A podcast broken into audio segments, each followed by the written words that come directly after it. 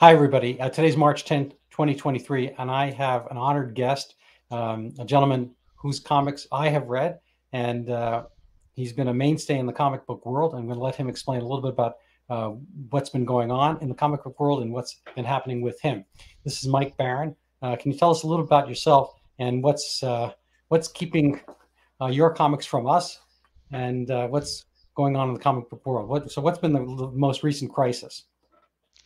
Well, the ongoing crises uh, is the same crisis that's enveloped our entire culture, which is that uh, uh, one faction of the population simply cannot tolerate the other faction of the population. I always say there are two types of people in this world: those who want to be left alone and those who won't leave them alone. Uh, the people who won't leave them alone Uh, will do anything for power. I've always said that the average American has his hands full doing his job, taking care of his family, uh, and maybe kicking back a little on the weekends to watch football. But there's a certain class of person that spends every waking second scheming how to get power over others. Uh, they go into politics for three reasons: to line their pockets at the public expense, to enjoy special privileges that normal people don't have, and to hurt people that they don't like. And that divide has uh, crept into the arts now, as we can see in the world of cinema, which is much more widely known than the world of comics, but the same thing is happening in comics. Uh, in the world of cinema, you see that uh, the uh, Academy Award Association just laid down new guidelines uh, that all um, Uh, future nominations must be categorized for so many for certain sexual orientations and races and something. So the quality of the work is no longer uh, the criterion. Uh, and this has to do with the left's overwhelming problem, which is the in inability to see individual human beings for what they are. Uh, they seem to have forgotten Martin Luther King entirely, who asked that people be judged by the content of the character and not the, the color of their skin. Well, we're on the exact opposite side of this. Uh, and comic books, being a pale reflection of entertainment in general, have gone along. Uh, I rarely read mainstream comics, but every time I dip back in, uh, I find no entertainment value whatsoever. Uh, I find a lecture, a scold, uh, uh, talking points, uh, a lack of originality. And this is because they're hiring people who aren't qualified. Now, you know, I have three reasons, three three rules when I write either a, a novel or a comic. And, and the number one rule is, is it's my job to entertain. And I never lose sight of that fact.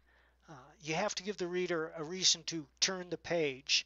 The essential question in all fiction is, what happens next? And the reader's not going to turn the page if he doesn't care. And the main way you make the reader care is by telling an entertaining story that enthralls him, her, ze, or it. And that's what I try to do. And I'm not going to go into the, the two other reasons. They're, they're kind of technical for writers. Uh, but, but that's the job number one. And, and both cinema uh, and comics seem to have forgotten that. And this has caused a wholesale departure in comics by many veteran illustrators and writers, uh, honored honored people. Chuck Dixon, who created Bane, uh, Billy Tucci, who wrote uh, our, uh, our Army at War and, and illustrated it, Graham Nolan, the co-creator of Bane, Ethan Van Sciver, who used to illustrate Green Lantern. Uh, they find the present uh, culture of comics, editorial uh, culture, to be anathema to free expression and creation. Uh, and one thing we all have in common uh, is that it's our first goal to entertain. And that's why our books are selling. Well, how do we sell our books? We crowdfund our books on platforms. Uh, but as you know, these platforms are inimical to conservatives. Uh, and according to a scurrilous, because of a scurrilous attack on me uh, by the Daily Kos, which is a far-left hate site, we were kicked off Kickstarter and Crowdfundr. I sent you a picture of the author of that article. No. Uh, it should come as no surprise to anyone when they see her, although I apologize if I'm not using the right pronoun. And then right. uh, my partner, Chris Brawley, interviewed the head of Crowdfundr, and he said, "We're not going to have anybody associated with Comicsgate on, on our platform. uh, because we don't like them, because a whole bunch of people told us that they were sexist, racist, homophobes, et cetera. And none of that is true. It's just, it's all lies. Uh, and it it's, comes down to the leftist philosophy. Yes, there she is. She wrote this article out of the blue. And the headline was, Mike Baron releases another racist A F comic book. Now, I'll bet you any amount of money this person has never read anything that I've written. She characterized the new book, which she has not seen, there it is, uh, Private American, as uh, uh, racist. But, you know, and, and I don't get that. There's nothing racist in it because she hadn't read it. So we contacted the Daily Kos, and, and Marcos himself actually responded, and Chris asked, have you read Thin Blue Line? She characterized Thin Blue Line as a comic about white racist cops going into black neighborhoods to kill as many black people as possible. Well, nothing could be further from the truth. Uh, the two protagonists of that novel don't kill anyone, in fact.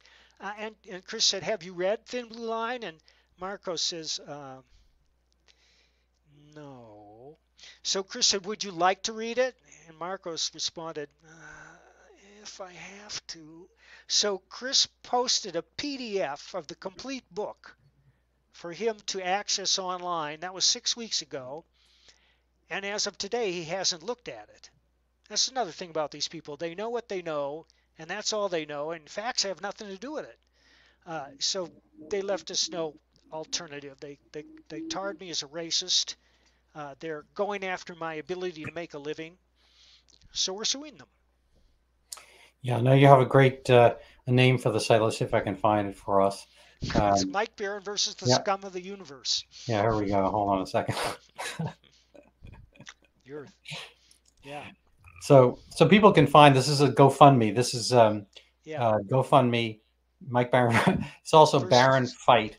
You see up here. Um, you've raised fifty-seven hundred dollars. Um, people can uh, share and donate uh, to this. We're ra raising money for. Uh, Mike Baron's legal fees to fund a lawsuit against the Daily Kos, their writer, other parties, uh, et cetera, et cetera. Uh, so that's so this follows extensive censorship from big tech, tech platforms, um, and then there's media coverage as well. I'm going to pull some of that, um, but I'd like to kind of get back to you and uh, the state of comic books and so forth. Um, so. You know, to kind of use a, a comic book trope, it's like a post, you know, there are a lot of post-apocalyptic, uh, say that three times fast, post-apocalyptic, uh, post-apocalyptic comic books uh, out there. And we're, we're sort of in the, the, uh, the, the, the, the, the treatise uh, of that right now. That, I mean, we're, we're kind of wandering amongst corpses of comics. Um, and then there's, you know, and again, another comic book trope, there's alternate universe. I mean, there seem to be two universes out there. Can you talk about that? What's the landscape right now? Uh, well, as I said, I very rarely read regular comics because most of them, whether they're malicious or not, don't have much entertainment value. There's a great science fiction writer named Theodore Sturgeon. Sturgeon's law says eighty percent of everything is crap. Wait, that might be ninety percent. Uh, and he's right. I mean, uh, you, you scroll through T V for hour after hour looking for something that will entertain, and ninety percent of that is crap. So you got to really look for the good stuff. And once you find it, you stick to it. And there's not never enough good stuff. Uh, but those of us who crowdfund our own books, and I'm talking about the Comicsgate Kings, which is a, a, a small group that you have to be invited into, because anybody can call themselves Comicsgate. And a lot of people do in hopes of catching a tailwind by association. And some of these people, uh, in my opinion, do not behave very well uh, on the internet. Uh, in fact, the internet has brought out the worst in, in, in many people. Uh, it allows people to attack others sight unseen, like this creature who wrote the article, out of the blue, and, and to reach a huge audience. And if you've ever been the subject of a cancel campaign, as I have, it's no fun, but you learn a few things. Um, Those of us in the Comicsgate Kings are dedicated to providing entertainment first. Now, it's, it's just my curse that I happen to have chosen uh, hot-button subjects for my books. Uh, the reason I wrote Thin Blue Line was because uh, three years ago, uh, we watched city after city burning down, and always some proud member of the Lick Spittle out front explaining that these were mostly peaceful protests, and then politicians, people who had sworn an oath to uphold the Constitution, started calling for defunding the police, and we've seen mm-hmm. the result of that. And, and my reaction was incredulity. Uh, you're either for the rule of law or you're not. You're either for civilization or you're for chaos. Uh, and civilization requires the rule of law. So I wrote the book, but remember, rule number one, this is a vital, entertaining story that will grab you by the throat on the first page and drag you through to the end, and you'll get irritated if anybody interrupts your reading. That's what I try to do. My first rule is always to entertain, and everybody who's read it says not only is it entertaining, it's one of the best comics they've ever written, read. Uh, now, the thing about Private American is I used to write The Punisher. I wrote The Punisher for five years, uh, and uh, the reaction has always been very positive. People love my Punisher. Uh, even today, they say, why doesn't Marvel understand The Punisher? Why can't they get it right? Uh, they can't get it right because they don't want to get it right. In fact, The Punisher has become an embarrassment to them. The creator of The Punisher, who threw him into one book as a... a a ripoff of uh, Don Pendleton's The Executioner, that's all he is, uh, is embarrassed by The Punisher and, and uh, uh, lambasts military and police who use the Punisher symbol, f which he attributes to uh, their desire to inflict pain on lesser races or whatever. And that's not what the Punisher symbol uh, means. Chris Kyle used the Punisher symbol, and it means defender of the innocent. And that's what police... Uh, use it for too. One of the reasons I wrote Thin Blue Line is I know a number of police officers, and the cops I know are good people. Now, we all know there are bad cops out there. Nobody denies that. It's just that the overwhelming majority of them are civic-minded. They went into the police to make a difference in other people's lives, and um, many of them have. But if, as you know, uh, the rhetoric from the left of defunding the police and demonizing them has resulted in the wholesale uh, quitting of police officers all over the country, overwhelmingly in Democrat-run cities. Uh, police suicides are through the roof. Uh, they get no support from their local government.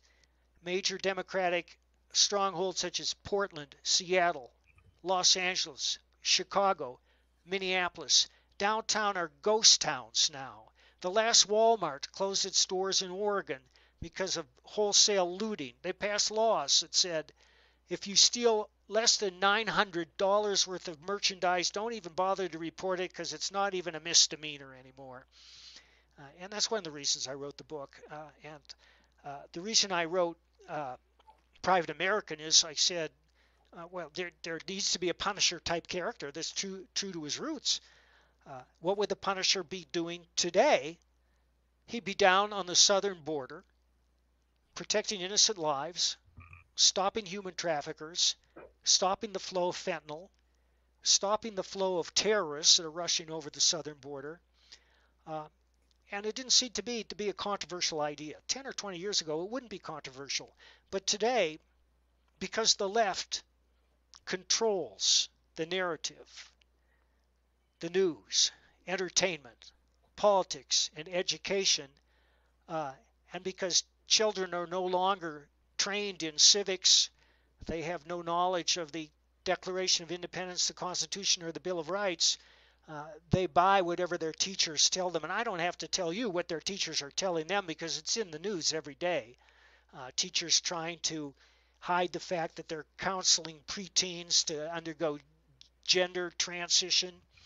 Uh, and so forth. But uh, I, I, so I created this character, Marcos Zamora, who's a second-generation Cuban uh, and a veteran who lives in Texas, who watches the the complete fecklessness of uh, American law and order. And this is not to condemn the Border Patrol. They'd love to do their job, but they're not given any support and they're not given any uh, enough personnel. Uh, he says, well, I, a man can't just sit around. I'm going to go take action in my own hands. He's a vigilante in the classic American sense of Charles Bronson in uh, Death Wish, uh, Dirty Harry, Clint Eastwood.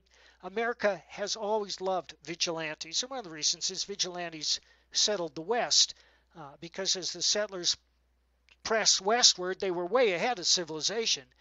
Civilization follows the explorer. It doesn't greet them. Most people say, well, there were Indians out there, and that's certainly true. The Indians were out there. Uh, but what most people don't know is that every Indian tribe uh, secured its own terror territory by making war on and conquering a previous Indian tribe that was there. Uh, I'm not saying that they're villains, but they're not saints either. They're people like you or me. Well, they're human beings. I mean, it's, you know, they didn't have, you know, war um, costumes because they, you know, only sat around peacefully. I mean, they they were like every, you know, aggregation. There's there's there's teams and there's there you're in or you're out, and and you're absolutely right. I mean, they had to defend themselves, and um, you know, they had war chants. They had war um, costumes. They had war. Yep. It seems pretty obvious. Which is not to denigrate the uh, uh, the atrocities committed by by whites, like, such as the Sand Creek massacre or the Wounded Knee massacre. Those those are uh, unjustifiable in any sense, and and they should be remembered, but it has to be taken in context. Absolutely right. Um, so what were your favorite comics growing up? Conan the Barbarian, Master of Kung Fu, Swamp Thing, Captain Marvel. Uh, also, uh, the Uncle Scrooge comics created by Carl Barks.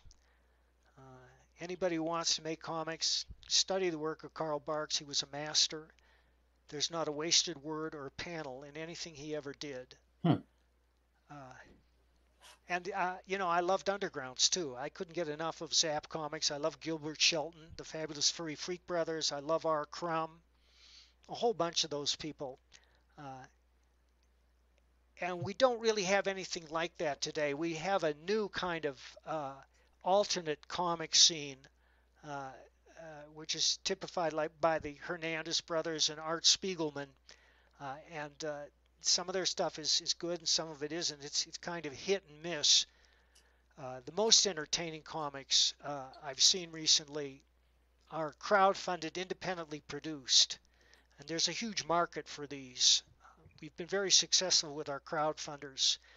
Uh, but the war on conservative thought and entertainment, which covers the entire panoply of entertainment, uh, and you know what, what I'm talking about. If you speak up your crush, you lose all your contacts, you're no longer welcome.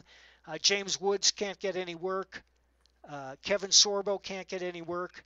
Uh, Because they're conservative or they declare that they were Christian, there's no room for them in today's Hollywood. And there seems to be a rule out there uh, that you have to virtue signal twenty-four seven in order, in order to hold on to your job.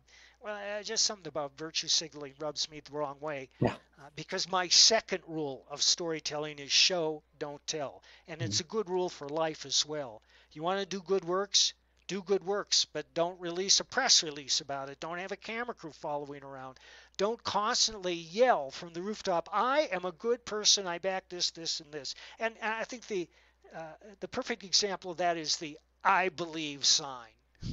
Yeah, no, I know. I know what I'm talking about. I know. I mean, virtue signaling is, is an oxymoron, uh, as you know, as is the, the kind of the, the uh, other word for it, humble brag.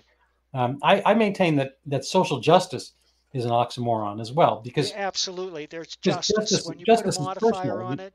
You know, if somebody if somebody comes along and he's uh, white, purple, green, brown, or whatever, and and I don't know, you know, bangs your mother upside the head, uh, your reaction's not oh well, um, uh, this this this and you know circumstance whatever. No, your your natural reaction and always should be you know, th this guy just banged my mother upside the head.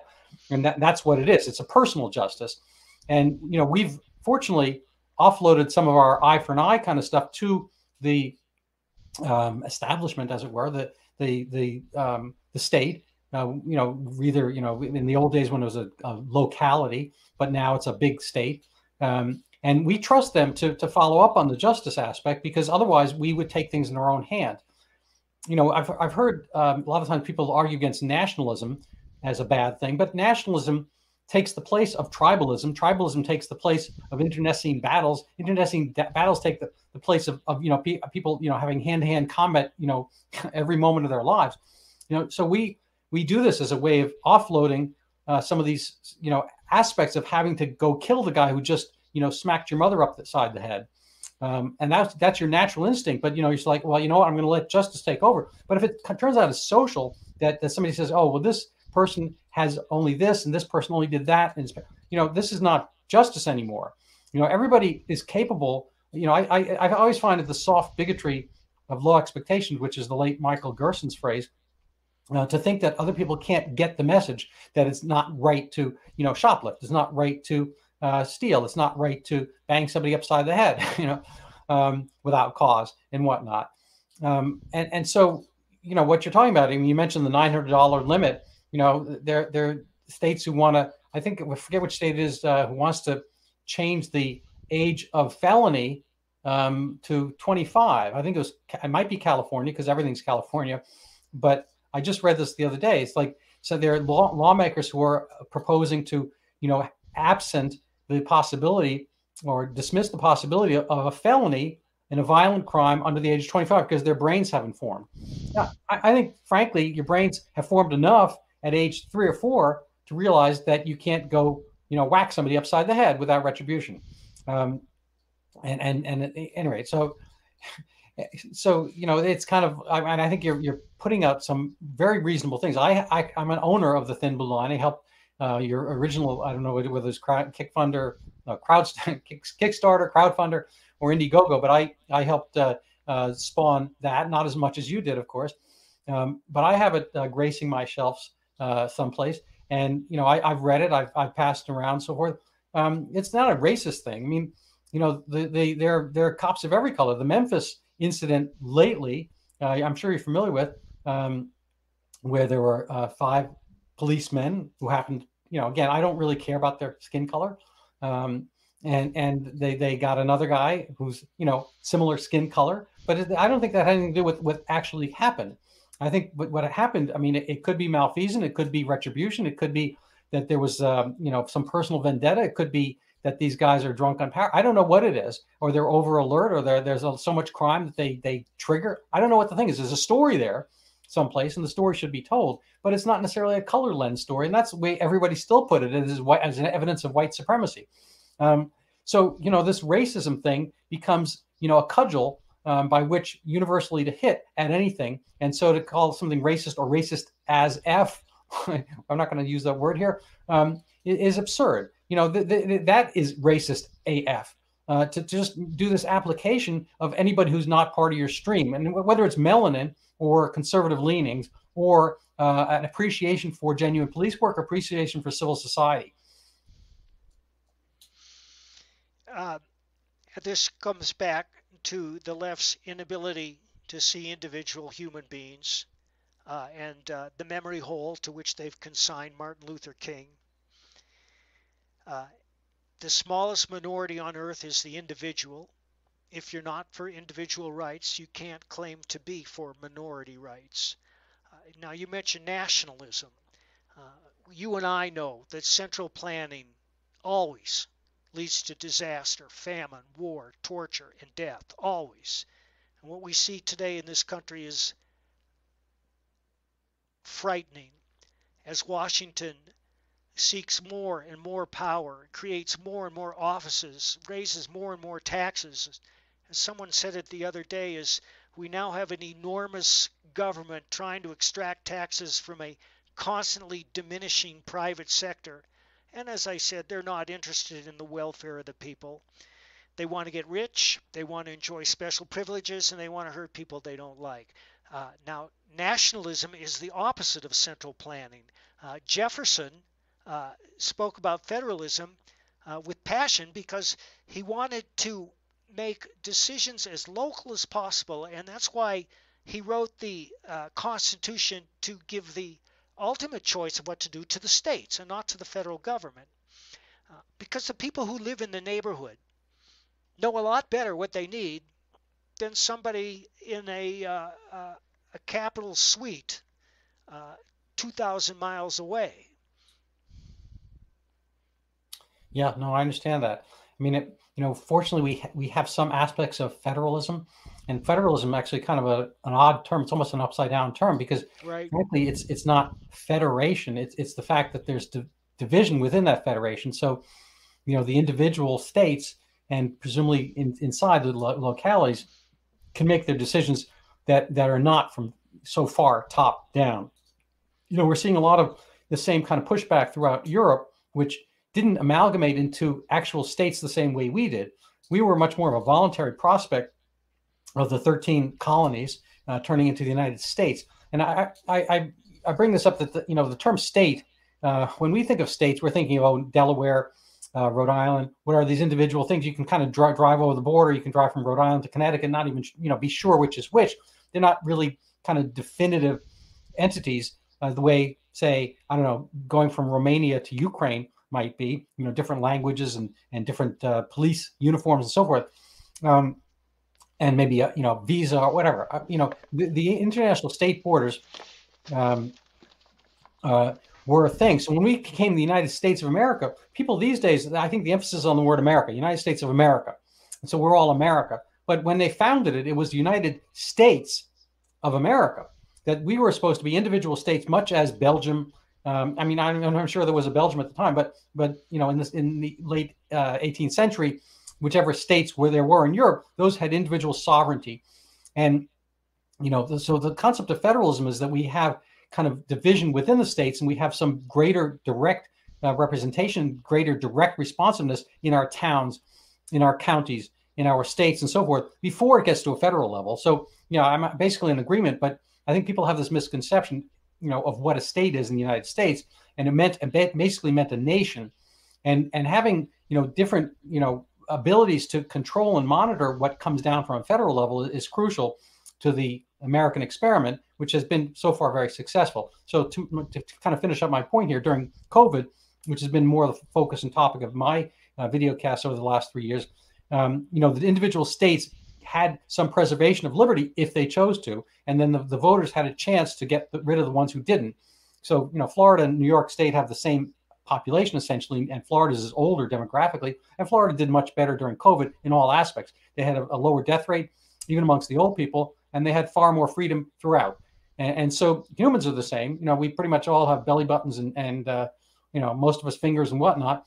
Um, but, the, you know, for some reason, you know, it, it, people did better in Florida. They, they and and whatnot, and that helps us understand and come out with reasonable, rational answers because there are divisions between states. A lot of what's happening, seemingly in the Kickstarter world and whatnot, is that it, it just people just collapse under this kind of pressure from above, which is in in, in a sense inimical to the uh, individual and federalist experiment. Sorry for all that. Well, I agree. Uh, it's the tendency of the despot uh, to seek as much power over others as possible. I seriously doubt whether a majority of con congressmen, women, Z's, have read the Constitution or the Bill of Rights to hear them speak. Uh, you'd think they, they have no idea why this country was founded. The first country founded on the primacy of the individual, the only nation on earth to enshrine individual human rights, which spread across the globe because it was an idea whose time has come, uh, but now uh, we are reaping uh, the crop of, of uh, too much success. There's an old saying that strong men uh, make good times, good times make weak men, and weak men make bad times, and we are in the bad times Uh, yeah, it seems to be. Now, I, I know you were on with Andrew Klavan, and he is my uh, uh, he's my my inspiration often days, uh, and it was a great interview. Um, and and he he he he thinks we are in the opposite of Renaissance. You know, we're yes. in decay. Yes. Um, and that each of us has to maintain the light. You know, people talk about the Dark Ages, and I, I think he is probably amongst that group who, who stipulates that the Dark Ages is a misnomer. Uh, they weren't dark. They were ages of, of perhaps less uh, commerce and less communication, but it wasn't necessarily dark for every individual. It certainly wasn't dark every day for every person. And and you have to maintain that light. I mean, uh, one of my other idols and, and, and beacons is Alexander Solzhenitsyn. Um, and uh, he went through almost literal hell. Uh, I suppose it's technically figurative hell. Um, but, you know, he came out intact. And he came out intact because of his firm uh, belief. Uh, he, you know, he believed in the divine, and he believed in the dignity of man. And I think we're getting away from that. We're getting away from kind of our physical selves and the, the exigencies and the commonality which have been throughout all of mankind. And the reason we get resonance from old literature um, is that, you know, humans, you know, have had feelings. They've had feelings. They've had emotions, pretty much all in keeping with those prior. Um, and I think the timeless, uh, you know, that's kind of a, a, an expression in league with this, the timeless uh, works uh, are just that. They are timeless. They they carry on because they resonate with us. And it seems to me, you know, I have not read deeply into your, as the French would say, your oeuvre. Um, I'm not a Mike Baron expert, um, but I'm going to intend to, uh, you know, look further in. I'm, I purchased uh, your, your Punisher just now. And, uh, you know, I, I was a Superman, Batman kind of guy. I started with Superman. I read everything Superman. And um, then I went to Batman. I, I kind of was D C. I wasn't, um, you know, so much Marvel um, until maybe a little bit later. Um, and I, I read some R. Crumb and whatnot when I was in college. Um, I like comics. I like graphic novels and so forth. But I, I find that a little bit akin to what you, you're saying. When my kids were growing up, I purchased them. They, they really liked, you know, Batman. My older son was Batman for a number of years. He got irritated when he was four years old if you called him anything but Batman or the Dark Knight or whatever. And and uh, you know, we have we have the pictures to document that. I know, I'm sorry for embarrassing him, but um, you know, so we we understand and we love the comics. And then they they all got into the Simpsons and whatnot. Um, Family Guy. My younger son is a cartoonist. Uh, he's an animator, um, screenplay kind of guy. But you know, the stories and pictures. I mean, they have literally, or I guess figuratively, animated us. Uh, for the duration. Um, but, you know, through the time when they were kind of into comics, I, I went and purchased them. And and uh, a lot of them were just dead. I mean, I, you know, they, I suppose they're all on paper, which is dead trees anyway. But, you know, they just didn't have any life to them. Um, I might have been looking in the wrong place, but I was picking up comics and I picked up some of the, uh, you know, same themes as I had grown up with. And uh, there was just nothing really going on. There's nothing, no grab or, or hook or whatever. Well, Sturgeon's law. Right, right. That's similar to Gell-Mann amnesia. I don't know if you know what that. Have you heard of Gell-Mann am amnesia? No. So it's another topic, another day. But basically, uh, Murray Murray Gell-Mann was a top physicist, and when he would read an article by uh, somebody else on something else, I don't know. Let's say he's reading an article about uh, I don't know um, art in Mexico. Um, when, when he actually comes to experience the thing, he really goes back and reads the article. And it's like, wow, this guy knew nothing about this. And the, and oh, I know what it was. When he read, read an article on physics, uh, he'd be like, oh my God, this guy knows nothing about physics. But the Gell-Mann amnesia was to presume that when somebody else is writing on some other topic about which you're not expert, that they actually know about that. And we all, we all assume that they have the knowledge of that other topic when they knew as little about physics. From his lens of knowing physics, he could see that people probably didn't know as much about other things that they're espousing they know about. And we've seen this ha happen over and over again. I think a lot of things, you know, the, the great conspiracy, the COVID conspiracy turns out to have been on, you know, an inside job. And, and we're finding out more and more. So, you know, there's, there's kind of this lens where people either, you know, seek out and find the truth um, or not. And again, getting back to Andrew Klavan, you know, he's a, a an excellent writer. He's, I, I, I just not only like listening to his podcast, um, but you know, I, I've read his books, and so I, I, I, I wish there were more of them because I'm running out in a sense. But, um, but he talks about the way that that fiction brings out the kind of the truth of the soul. That um, even if the obviously it's fiction, so the events are not true in the sense that happened, but they bring out things that resonate with us. And there's good fiction, bad fiction, based on how well those things happen. And I think that's what you're getting at when you talk about entertainment. I'd be curious uh, if you can maybe capsulize the other two Uh, uh, rules by which you uh, live as a cartoonist. Sure. Uh, number one, entertain. Number two, show, don't tell. Uh, and this means that any information you can impart to the reader or the watcher visually, without talking points, you should. Uh, and there's no better example of this than the beginning of many episodes of Better Call Saul, uh, where a camera takes us on a silent journey for about five minutes uh, in which um, uh, Jimmy is working at Cinnabon, or Mike Ehrmantraut is trying to get a fake pass to enter a warehouse. And at the end of the five minutes, you say, oh, I get it. And, of course, that's uh, doubly important for comics uh, because they don't control the pace or what you hear. Uh, but, uh, unfortunately, it's a very hard lesson to learn. Uh, hmm. And the third yeah. rule is to be original. Yeah, I have to say I, I had a little bit of, um, you know, I, I, I, as I mentioned, I kind of have a love of comics. Um And I, I don't know if I told you about this, but I, I, I my my thing lately has been uh, figuratively or literally overturning Zika, the pandemic that never was. I'm gonna uh, maybe just uh, as part of my own selfless uh, shelf uh, self promotion um, or humble brag or whatever you want to call it.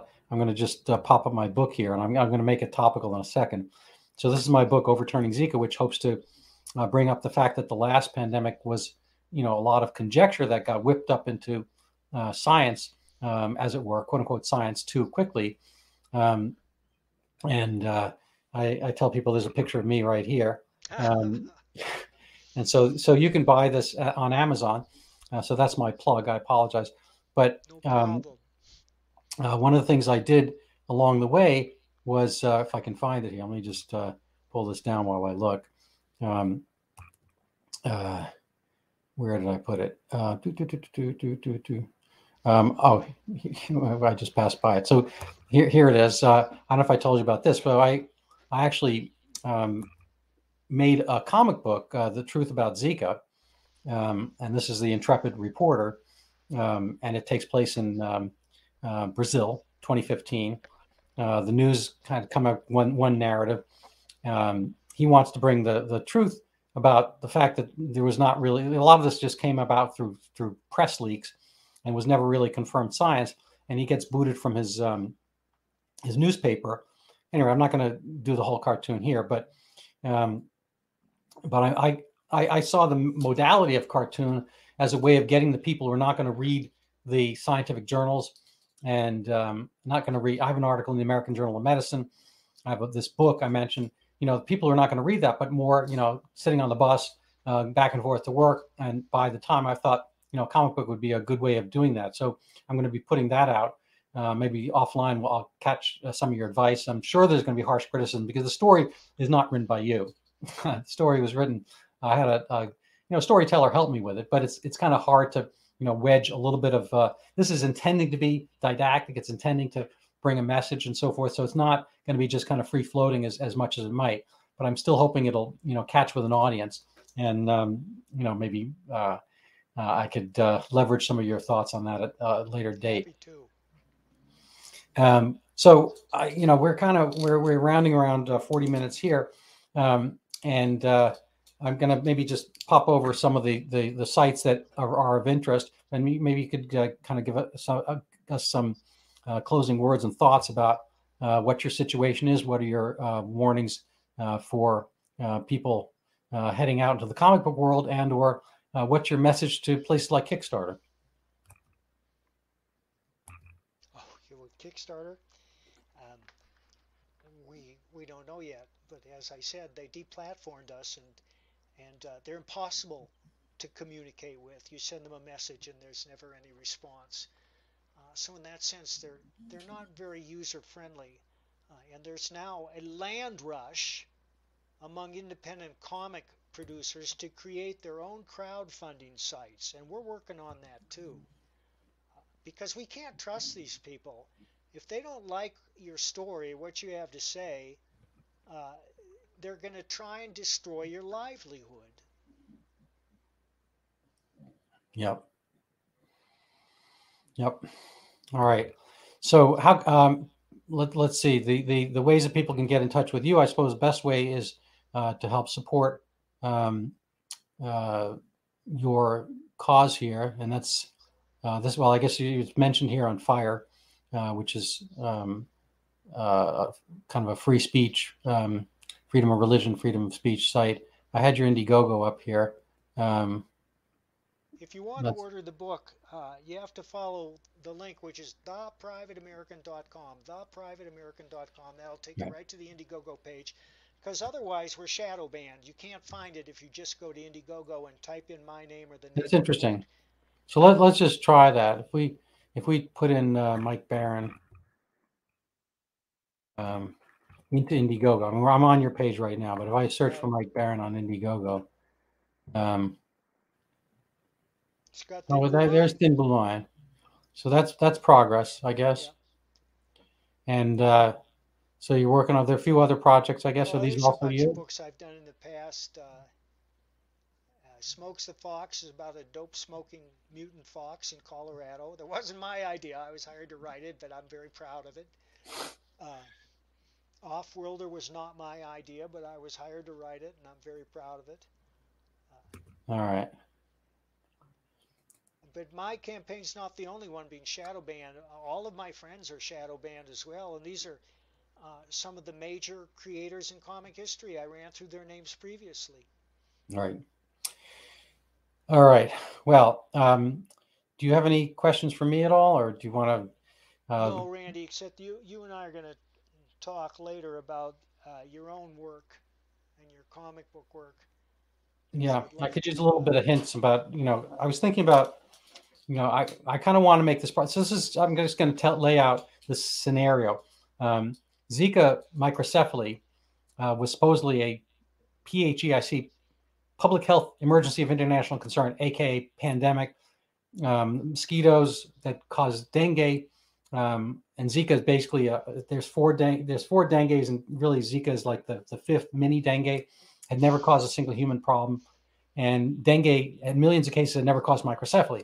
And in that context of a Z, uh, basically a dengue all of a sudden causing microcephaly, it was leaked to the press. It turned into this huge panic, and I'm not going to bore you with it.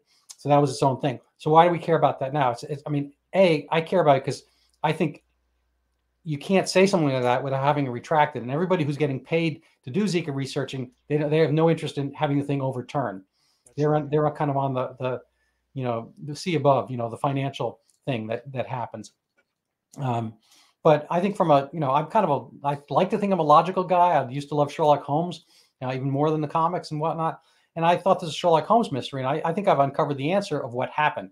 Anyway, be that as it may. Why is this a concern now? Because uh, they're, they're coming out with a Zika vaccine momentarily, um, probably within the next year or so. And my guess is it's going to be monetized, you know, that Zika has not been monetized yet. And so That's right. literally a billion, if not the entire earth, this will be one more vaccine that people are going to have to get so that when, the, you know, the, when young women are, are impregnable, they won't have babies with microcephaly. Now, that's an awesome idea if, in fact, Zika caused microcephaly. Microcephaly is its own thing, just means small head, has occurred forever prior and will still occur from a variety of reasons I'm not going to get into.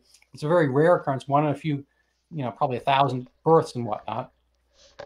But my feeling is that this is going to happen. The W H O is going to impress upon people to, you know, get this vaccine, and it's going to become a moneymaker for uh, probably Takeda, uh, Sanofi, uh, Moderna, uh, maybe others.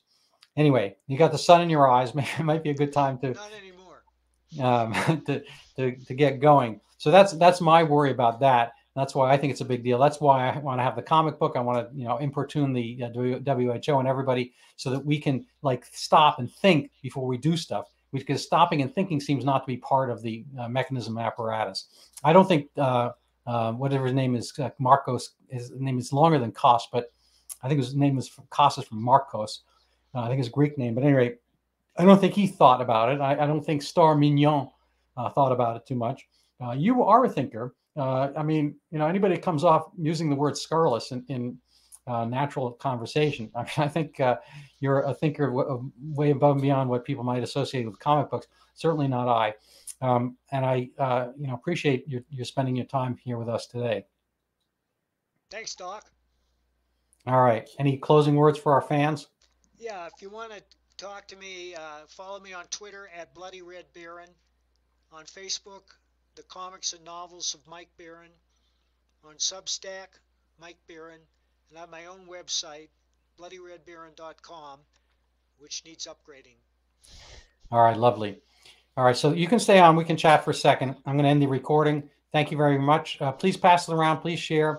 Uh, I don't have a Patreon or anything like that, but if you want to send me money, we'll try to, you know, maybe just uh, small denominations, uh, send it to my address. Uh, thank you. Have a great day, everybody. Okay.